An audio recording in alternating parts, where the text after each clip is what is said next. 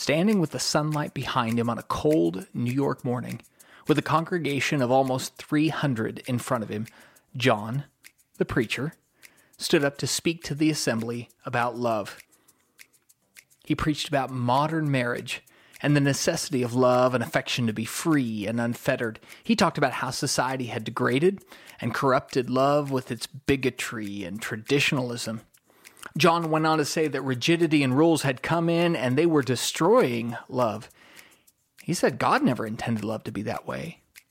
He preached that they were really tolerant, really open to love. They should get rid of all the constraints that society had put on them and reject traditional marriage values. Real marriages should be open to being complex and looking different depending on how everyone felt about it.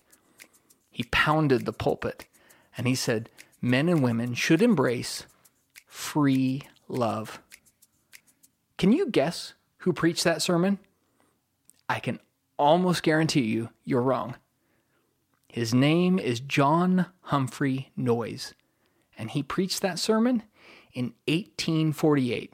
Yet, you heard me right 1848.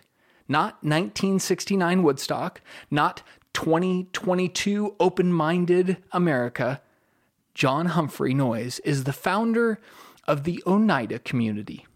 Oneida, you know, the company that makes the silverware? Well, John started that company, but he didn't just start it, he started a commune too. In 1848, John Humphrey Noyes settled in Oneida, New York, and rallied his followers by coining a new term for relationships free love. I'm Scott Beyer, and this is the Love Better podcast, where we explore the truths and the lies about love, and more importantly, how to make love a skill, something we can get better at and hone along the way. Today, I want to challenge the idea of free love, this idea that love doesn't cost anything and should be without boundaries. Was John Humphrey Noyes right? Today's culture certainly seems to think so, but I think John and the culture get it wrong. I don't think love is free at all. I think love is supposed to be very costly. And for the record, history says it was pretty costly for Preacher John, too, but you can Wikipedia that if you'd like. Does the Bible say love is free or expensive? Is it tolerant or intolerant? We want God's answer on the topic, and in order to do that, we need to go to the Old Testament and look at the life of a young man that was, in the words of the old country song, looking for love in all the wrong places. We need to look at Samson. Now, you may be thinking you know Samson's story, but indulge me for a moment. I think there's so much more to glean from Samson's life than just the tale of a judge with long hair and bulging biceps. I think Samson tells us the exact price of love, and it definitely isn't free. The life of Samson is given us in the book of Judges from chapter 13 through chapter 16. In order to understand him, we have to understand where he came from. Samson is born to a man named Manoah and his wife during a time of national occupation. The nation of Philistia had invaded and conquered Israel, leading to occupation, taxation, and persecution for Israelites everywhere. Philistines were brutal and clever. Historically, they were technologically advanced in comparison to most other nations, and they were exceedingly wealthy due to their naval skills and access to the trade routes of the Mediterranean.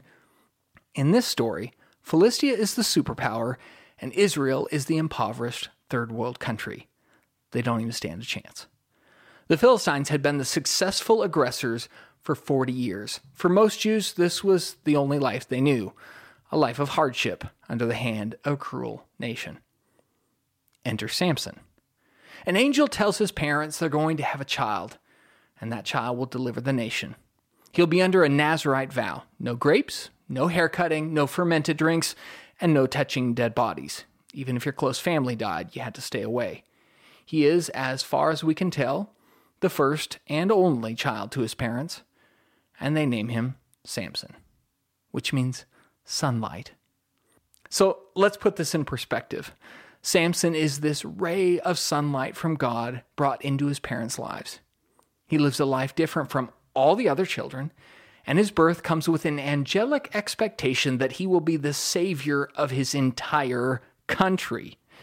Can you imagine growing up with that sort of weight on you? And on top of that, as he gets older, he is rejected by a woman who is supposed to become his wife after she tricks him. He is betrayed by his friend that then takes her to be his wife.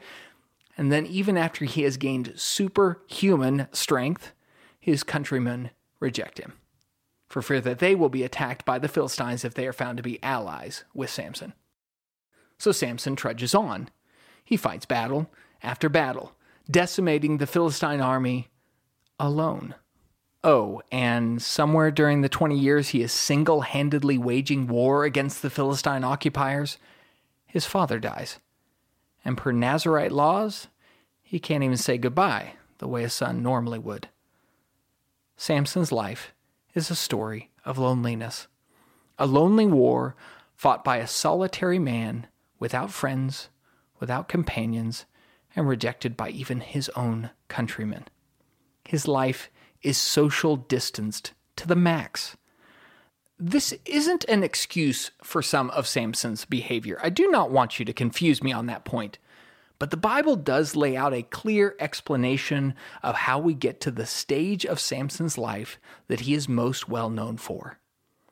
Enter Delilah. I'm just going to read to you the exact account of Samson's relationship with Delilah. After this, it came about that he loved a woman in the valley of Sorek, whose name was Delilah. The lords of the Philistines came up to her and said to her, Entice him, and see where his great strength lies, and how we may overpower him, that we may bind him to afflict him. Then we will each give you eleven hundred pieces of silver. There's that word. Did you catch it? Love. The only person Samson is ever said to have loved was Delilah. But even at his wedding feast in chapter 14, it doesn't say that he loved that woman. It just simply says she looked good to him. Samson has lived this lonely life, and then he goes looking for love and he finds Delilah. But Delilah doesn't love him back. This love is not reciprocal.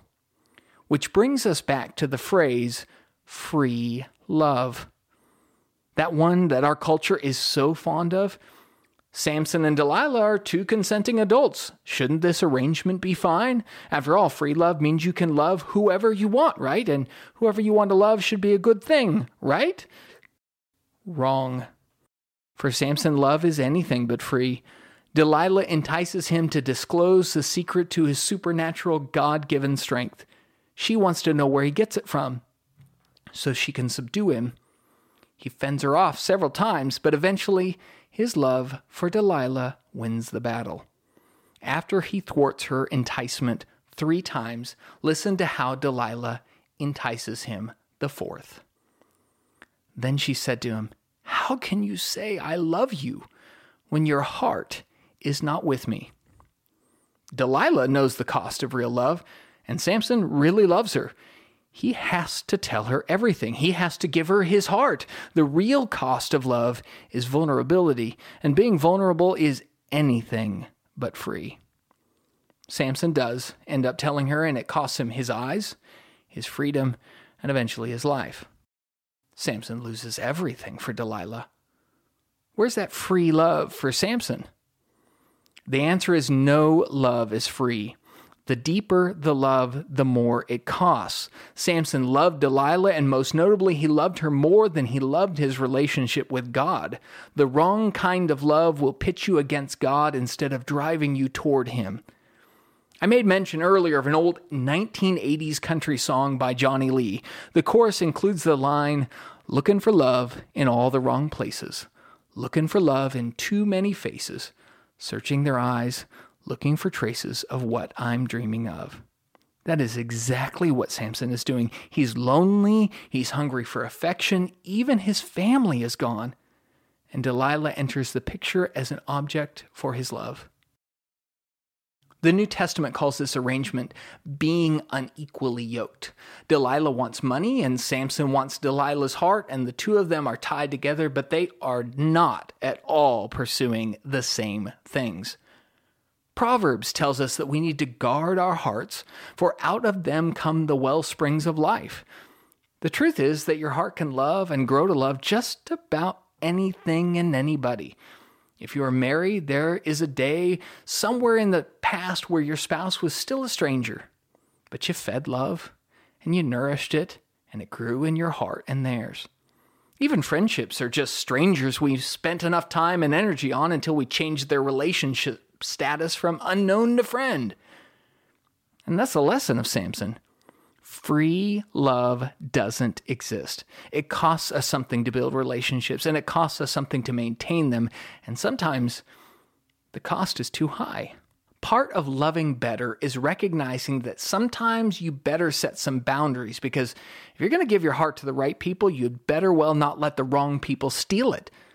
Jesus called this process of proper boundaries loving more. In Matthew's account of Jesus' life, he tells of a time where Jesus said, He who loves father or mother more than me is not worthy of me, and he who loves son or daughter more than me is not worthy of me.